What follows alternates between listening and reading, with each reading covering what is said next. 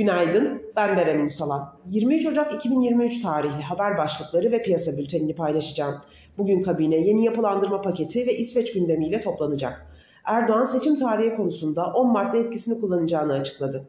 JP Morgan'ın modeline göre yatırımcıların ABD'nin resesyona girmesine yönelik beklentisi geçen yıla göre belirgin şekilde azaldı.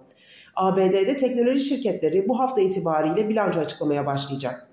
ECB üyelerinden Knot faiz artırım büyüklüğünün azaltılması için erken olduğunu savunurken Rehn faizde yüksek artışlara devam etmek için sebepler bulduğunu vurguladı.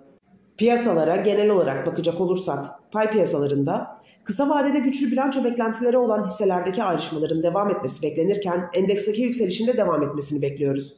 Bununla beraber 14 Mayıs'ta gerçekleşmesi beklenen seçimler öncesinde piyasadaki volatilitenin devam edeceğini bekliyoruz. Küresel major borsalarda ise risk iştahı korunmaya devam ediyor.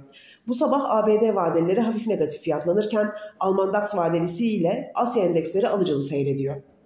Teknik analiz verilerine bakacak olursak gün içinde 5450 ve altına gerileme alım fırsatı, 5567 ve üzerine düşük hacimli yükselişler ise gün içi kar satışı fırsatı olarak takip edilebilir.